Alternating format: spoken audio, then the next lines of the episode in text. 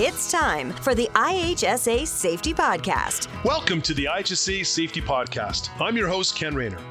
On this episode of the podcast, we're very happy to welcome back IHSA's Manager of Strategic Programs, Maren Gamble. And today, we're going to get into the ABCs of hazards, risks, assessment, and controls.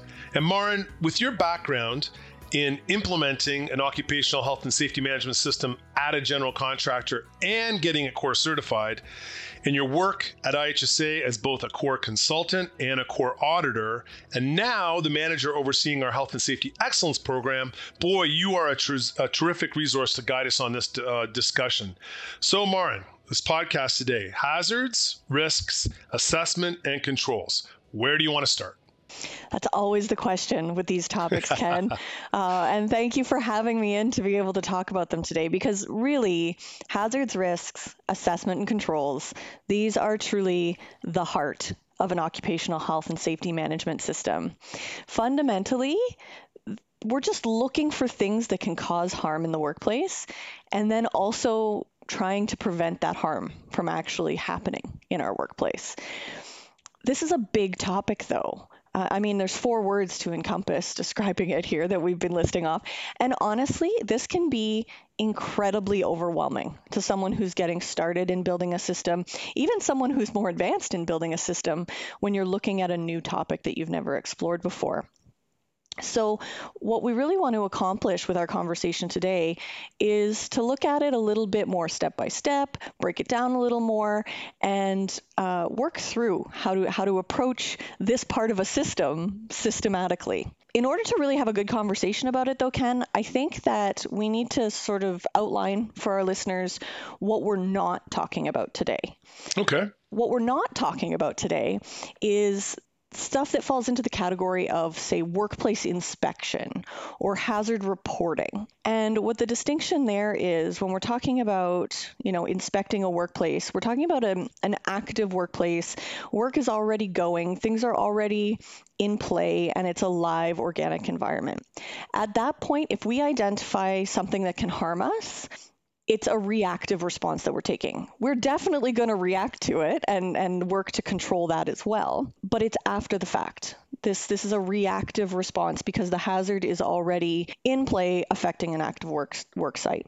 Same thing with hazard reporting. If someone spots a hazard outside of an active inspection, it's still a reactive response to those hazards in the workplace. What you and I are planning to chat about today when we say hazards, risks, assessment, and controls are actually the proactive piece of the puzzle here. So, what can we do in sort of the theater of the mind, if you will, ahead of the job actually starting? Instead of the work being live and there being, you know, real people doing the work, what can we predict and foresee being the risks that are out there and plan for ahead of time? Okay. And Maren, I know in terms of what we're going to talk about with, say, hazards and risks and controls and assessment, this part is like the proactive piece and it's the start of the process. And it's if you don't, if we don't get this part right, it's not going to, regardless of our system or anything else we have, it's really not going to give us the um, the impact and the effect we want, right? It's kind of like if I was to to bake something uh, today and and I didn't use the right ingredients, regardless of you know anything else, the equipment I have, or you know how great of a an oven I have, or any of those type of things, the, the mixers, it's not going to make a difference because it's not going to turn out the way we want. Is that fair? That's totally fair, Ken. And I I feel like you and I talk about baking a lot when we do these podcasts. It always leaves me feeling a little bit, uh, you know, peckish and I think it's great. But I do compare systems to to baking a lot of the time because I think it's a good example.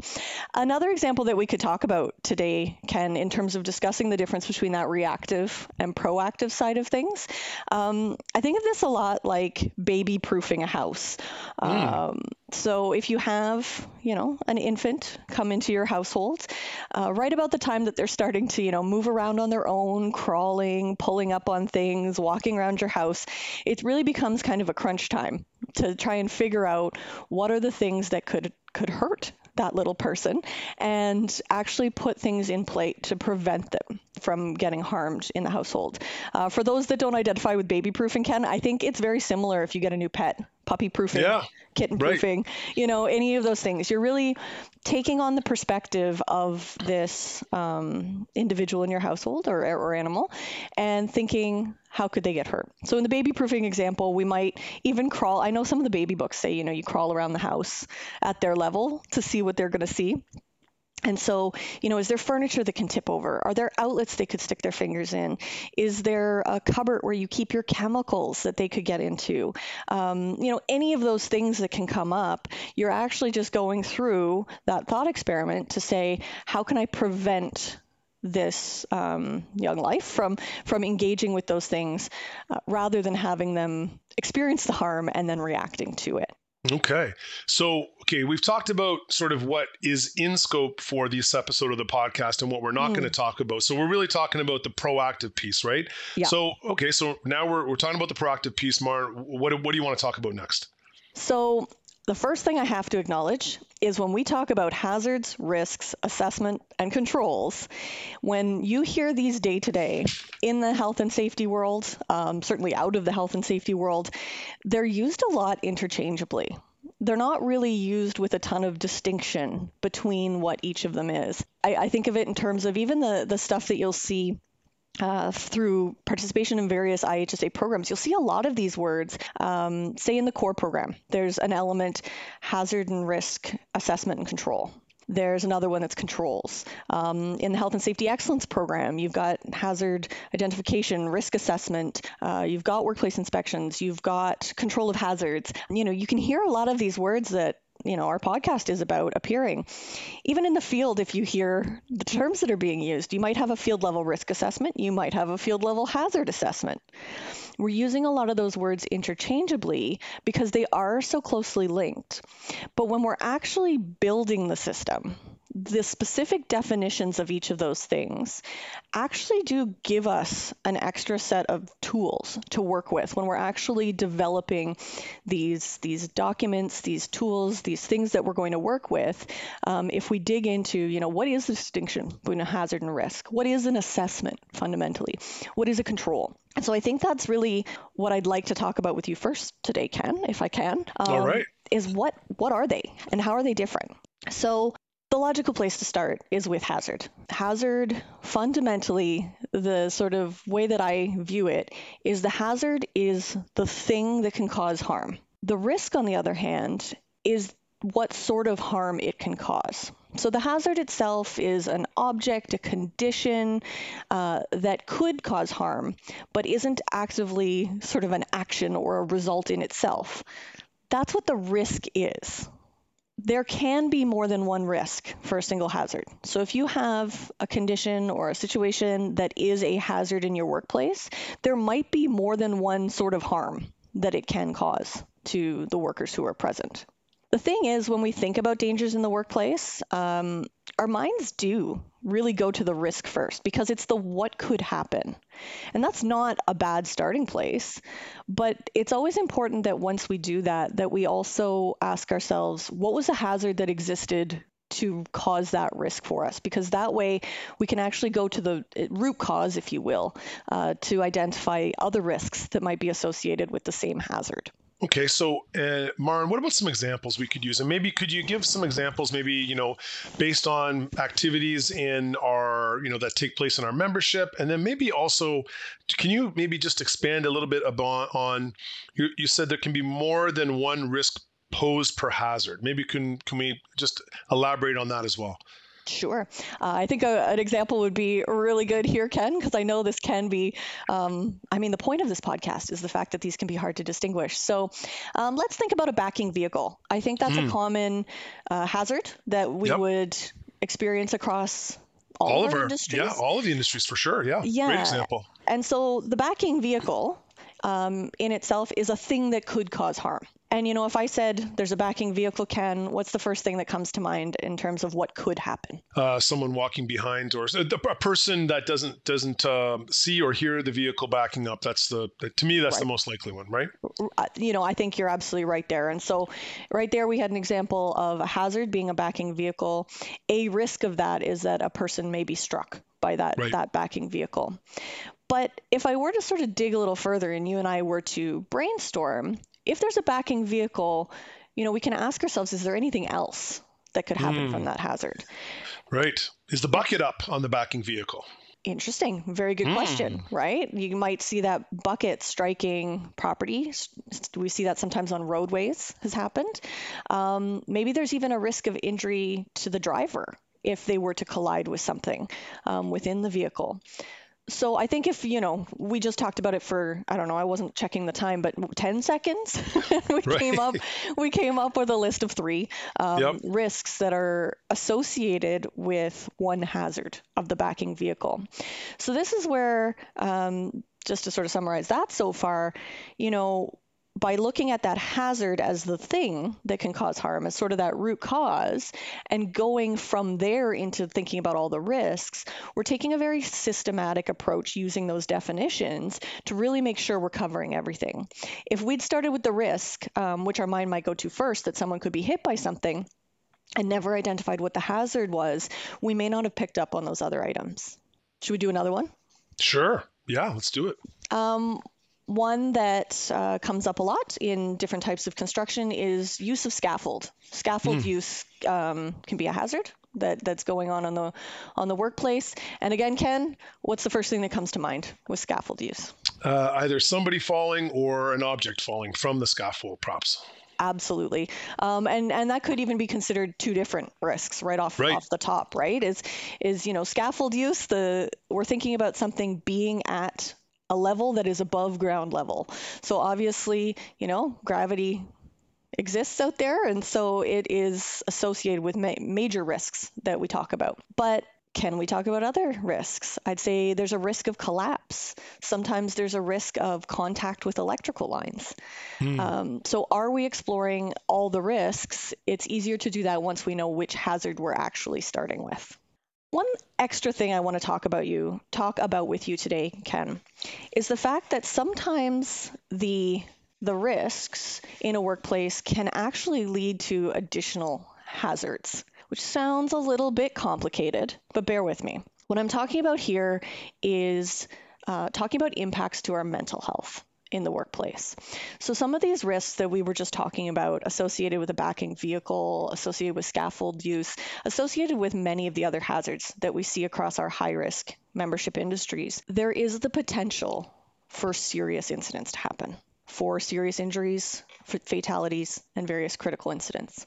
And when these do happen, uh, they introduce another hazard that you know we'd be remiss if we didn't mention and didn't consider and that hazard is the exposure to trauma in the workplace.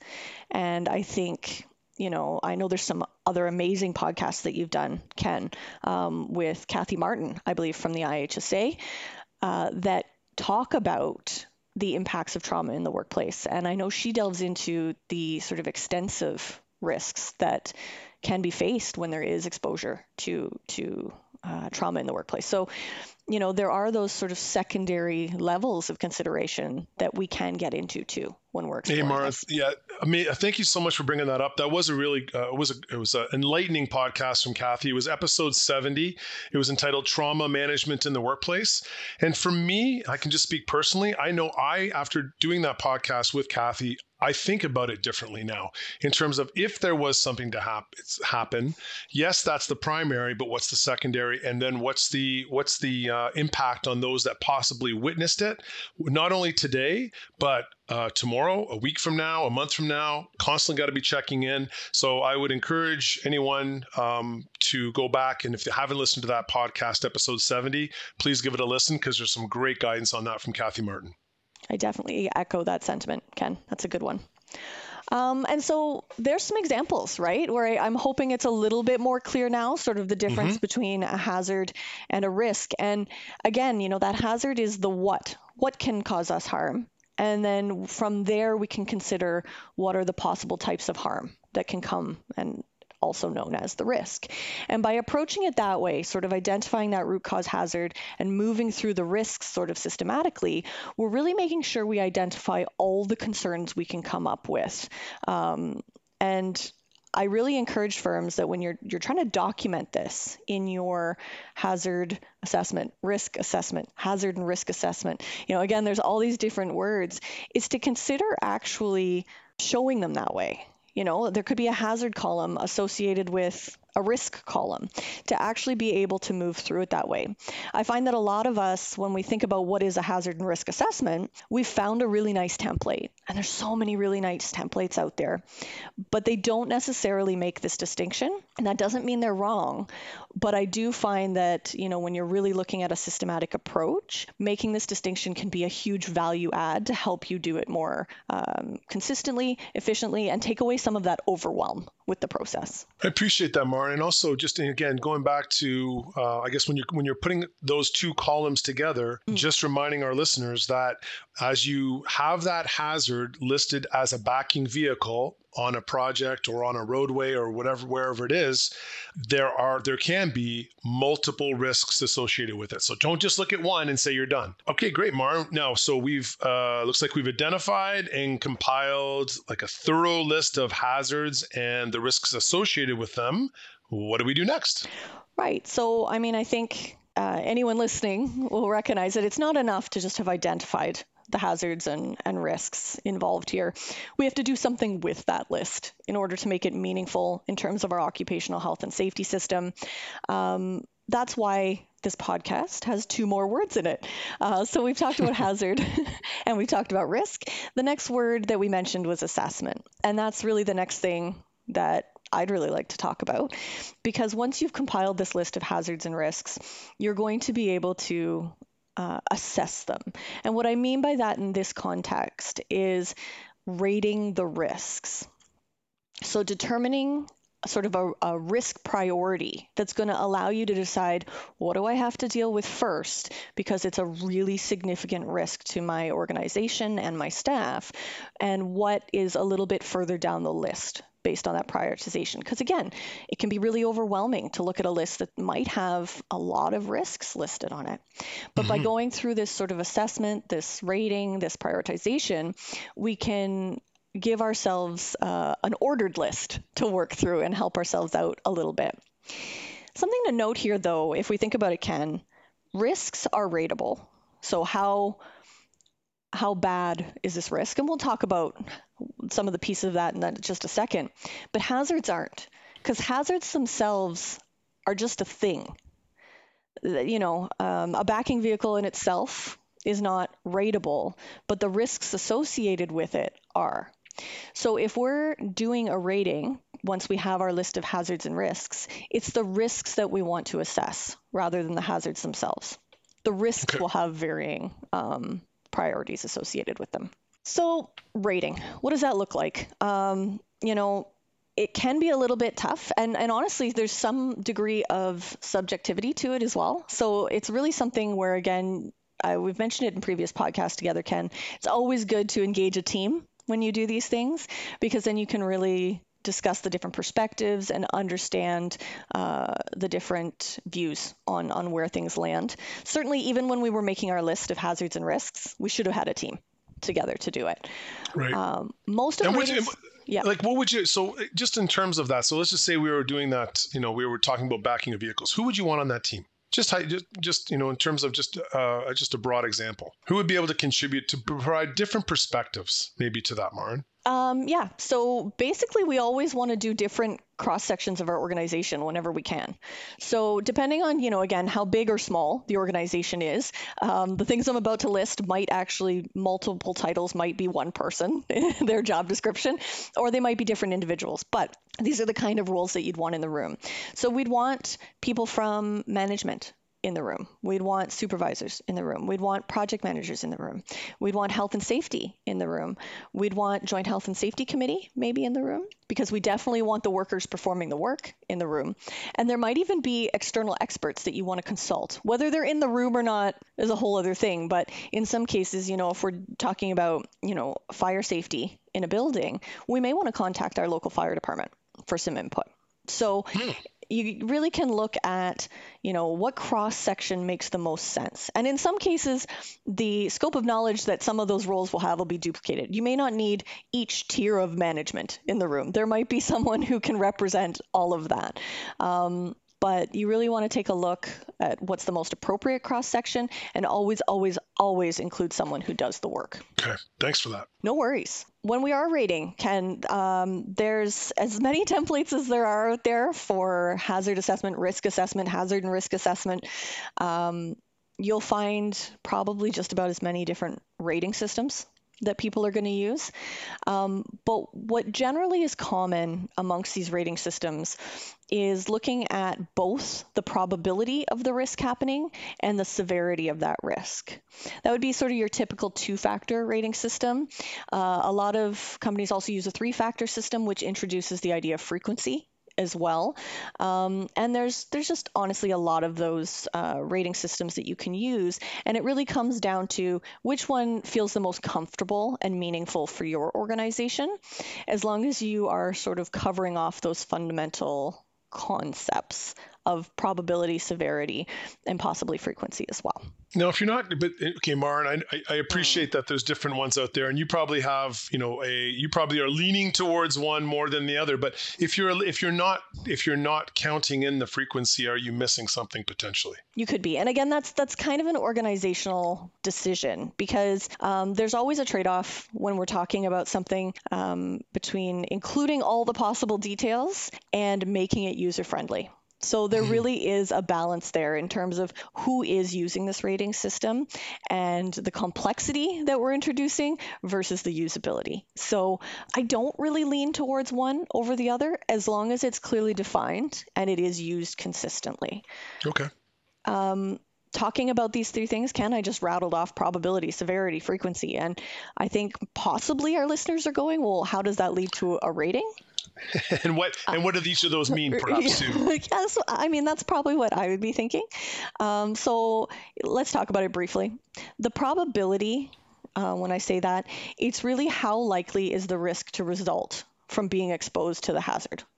So how likely is being struck by that backing vehicle um, when the vehicle is backing. You know, how likely is that to happen? This is usually set up, depending on your, again, whichever rating scale you used, this would be attributed to sort of a numerical scale a lot of the times. Sometimes it's an alphabetical scale to say, um, you know, very unlikely, somewhat likely, um, very likely, you know, I left out a few things yep. here, but you get it. Um, yep. It scales from from one end of the spectrum to the other, and so based on which category you think it fits in, you'd be able to attribute either a number or a letter or sometimes even a color to that based on the rating system.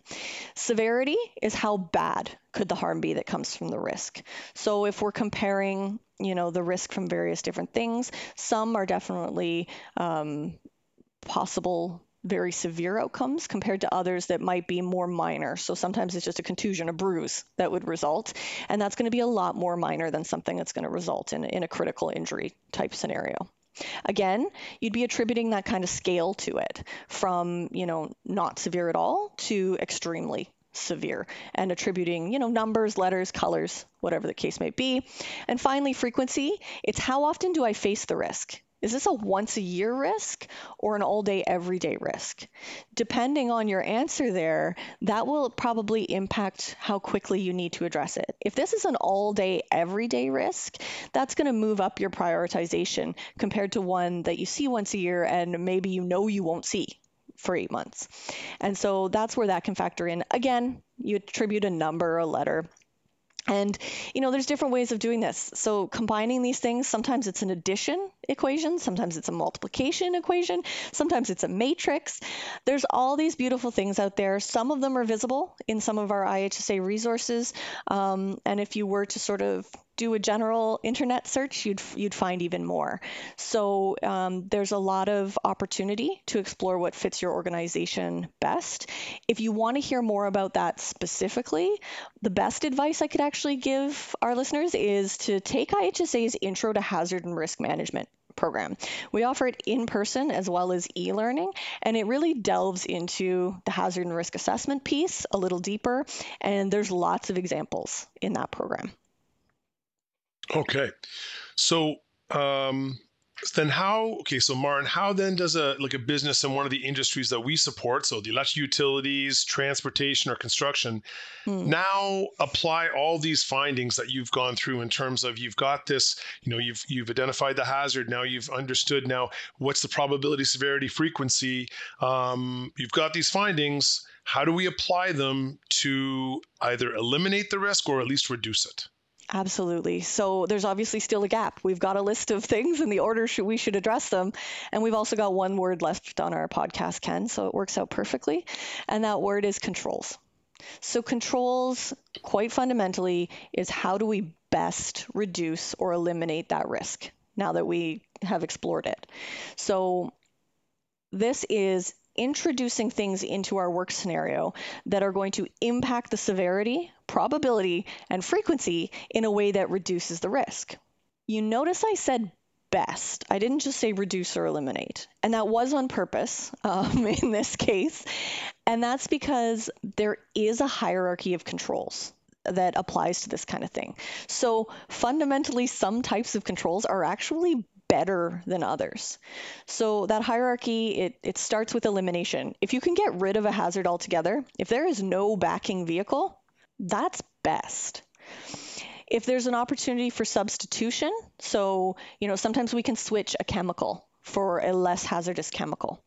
Um, engineering, sometimes we can actually put something into place. We can engineer a solution that's going to correct um, some of those those risks situations. Administration could be training, could be procedures, things around that nature, and then finally protecting ourselves using personal protective equipment would be at the end of the hierarchy. Uh, this is another topic that warrants more explanation, uh, more than I just gave you here. That was just the very um, brief overview, and uh, you know, exciting uh, enough. We fairly recently uh, introduced a hierarchy of controls video, I believe, Ken, on our we YouTube. did. Yes, we did with Scott Lang. So, uh, highly encourage anyone that's wanting to get a better understanding of what the hierarchy of controls are to uh, to check that out awesome. Because again the hierarchy of controls gives you another systematic approach to this. So now that we know what the risk is let's go through that hierarchy. Let's discuss elimination before we discuss substitution engineering administration and ppe so we know that not only are we introducing a control but we're introducing the best control or controls that will apply to the situation. So let's talk baby proofing again, Ken. Um, okay. If we could go back to my earlier example. Um, let's think about the example. I think I listed earlier. Uh, there's the possibility that our our baby now is cruising around and starting to pull up on things, and there's a dresser that can tip if the toddler starts pulling themselves up on it.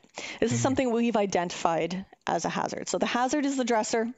The risk is that this dresser is going to fall over and injure our baby. So the first question, remember the hierarchy of control?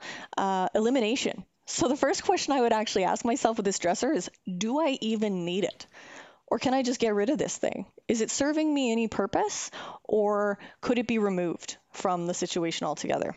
Uh, if not, if we need this dresser, uh, which we very well might uh, to store all of the baby things, um, the next question could be can we find a style of dresser that it is not as likely to tip so something that's going to be long and low is going to be far less likely to tip than something that's narrow and tall. So we could explore substituting with something that is a reduced risk. But one of the more common ways that people deal with this, because you know you've already got this dresser in the room, is to introduce an engineering control. So I looked at elimination, I looked at substitution, maybe they weren't totally viable. The next one I'm looking at engineering controls. And honestly, they make anti-tip devices. So simple enough, we can go out and get an anti-tip device, install it according to the instructions that come with it, and we'll have this engineered solution to make sure that this dresser isn't going to tip on this toddler as they're wandering around. Admittedly, administration and PPE are not going to work for babies. Um, the training and procedures piece and, and sort of training your baby to not touch that dresser, not what I would go with in this case. But, um, you know, you can sort of see how the example, we can work through it and see that in this case, the engineering control might be our best um, best case scenario. I love it. And you know what? You know, you didn't jump right to bubble wrapping the baby. It was it was a systematic approach to how do we actually ensure that this doesn't happen uh, and really solidify something that I think everybody could agree would be, the, yeah, that's a good solution, right? That, you know, I yeah. love that. The, the, dresser. Can we look at a dresser for that room where the baby's in that's low and long and, and has, doesn't have the propensity to tip over? That's, that's a terrific alternative. Um, okay. So, Maren, last time I checked, and I knew you were pretty good about uh, ensuring that we've covered off all the words in this podcast. We've gone through hazards, we've gone through risks, we've gone through assessment, we've gone through controls. Is that it, or is, is there still work to do? Oh, there's still a little bit of work to do, Ken. Um, there's a bit of a repeat here that I want to encourage everyone to do. Um, you know, we did the assessment piece to rate the risk um, to determine which ones needed controls the most. But there's also another step of rating that we really should do once the controls have been introduced. So we did do that rating prior to controls. Now I want to do the rating again, considering the controls being in place, so that we can actually see if those controls resulted in a new risk rating that's actually okay for us. If we introduced controls, and, and maybe they were the best controls we could come up with, but if we introduced them and our risk rating didn't actually go down on a high risk item, then we really can't proceed with the work until we've had some further conversation about that. Uh, we have to make sure that the controls we put in place are effective and they're enough to make us comfortable with the work proceeding. Right on. So going back to the baby, uh, the baby example. So we've got a, a dresser that has the again the, the, the, chance that it would tip over. We we switch it out with another dresser that is low and long and mm. uh, has essentially no chance of tipping over, not with a toddler pulling at it. And we're going to reassess again. So we were hoping that that goes from a high or a major hazard down to a low or essentially a non-existent hazard. Is that fair? That's absolutely fair. And and in the case, you know, um, of the baby proof and Ken, maybe we also want to add the anti-tip because we want it to go from low risk to nil risk, right? Ah, there's there's no reason right. we can't layer yeah. controls that are going to um, work together to just make it even more secure. Love it. Thank you for that. That was uh, perfect. Okay. Anything else to add, Maren? Yeah, I guess there's one caveat because I talked about making sure that a process like this is to sort of make sure that we can reduce that sense of, of overwhelming uh, lists of things to tackle and sort of approach them systematically. In this case, I did start with hazards, admittedly, um, and they led us to exploring risks and we prioritized them and controlled them and then checked the risks again. It's essentially what we did today if you're actually completing this for an organization and you want to complete a sort of comprehensive hazard and risk assessment and control document, you probably also want to start by um, focusing in on just one position, one role, one job, one task, and looking at all the hazards for that first. Because if I start trying to jump around, um, say on a construction project, uh, between you know risks associated with the painting, pouring the foundations, and doing the roofing, again it becomes a little bit more difficult to really approach systematic, it can become overwhelming. And we also do run the risk of, of missing things that way. So, you know, we started with hazards today, but if I was doing this in sort of a real life scenario, I would probably want to say, okay, let's start with all the hazards associated with uh, the painter first, and we'd we'd maybe work through their scope of work and then tackle what the roofer's dealing with, uh, and so on and so forth. Gotcha. Would you would you uh, start with the work that you would deem without going through the process, but the ones just from just from regular knowledge that you would deem to be the most hazardous? Would you start there, or would you start somewhere else? I would uh, because you know even if even if you end up risk rating and you you found out you misjudged it slightly, you're doing your best to tackle the things that you you think will have those greatest risks. Um, usually, even subjectively, we have a sense of this is more risk than that. So why not make sure you're tackling the highest risk first? Perfect. Okay. Um, and a couple extra resources. I know Maren, you touched on a few of them. I mentioned a couple during the uh, the podcast. We'll have some links up in the in the on this podcast episode, but we've got got a couple of e-learning courses from IHSA. So at ihsa.ca under the e-learning tab, there's one on hazard identification and control awareness in construction. And Maren, you mentioned the one associated with our COR program, the Intro to Hazard and Risk Management. Um, I want to again mention the hierarchy of controls, which can be found on IHSA's YouTube channel. You can get that right from IHSA's uh, website, ihsa.ca, along the banner at the top on the top right hand corner. Um, also, an ep- uh, episode six of the core podcast, which you can also find at the IHSA Safety Podcast site. Um, yourself and, and uh, Stacy Blee talking about hazard assessment, analysis, and control. And lastly, uh, we talked about it again the uh, Kathy Martin podcast number 70 on trauma management in the workplace. In the event something traumatic happens, it's not just about the incident that happened to the person uh, or the property or the likes. It's like what what about everybody else that saw it, and how does that impact them, and just make making sure that's fully understood. So, hey, Maren, thank you so much. You did a great, great job of breaking down hazard, um, risk, assessment and controls and those ABCs and making it very um, explanatory. And I really hope that you know small businesses and the industries we support, this is very helpful to them because this is the intent. This is why we're doing these podcasts to get this information out there so it's clear and concise and people understand what it is we're talking about. Right?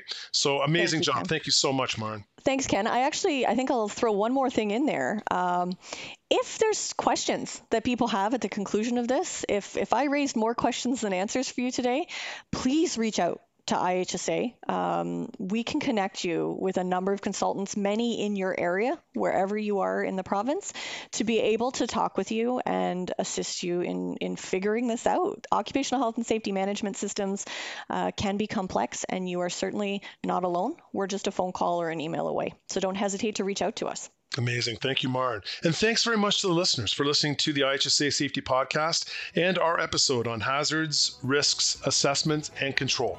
And be sure to subscribe and like us on your podcast channel and visit us at ihsa.ca for a wealth of health and safety resources and information. The IHSA Safety Podcast. For more episodes, tips, and all things safety, go to ihsasafetypodcast.ca. Thanks for listening. Start each workday by reinforcing awareness and control of hazards in your workplace with a five minute safety talk. IHSA's Free Safety Talks manual covers over 150 topics, such as personal protective equipment and traffic control, with more topics added all the time. Visit IHSA.ca to download your free IHSA Safety Talks manual today.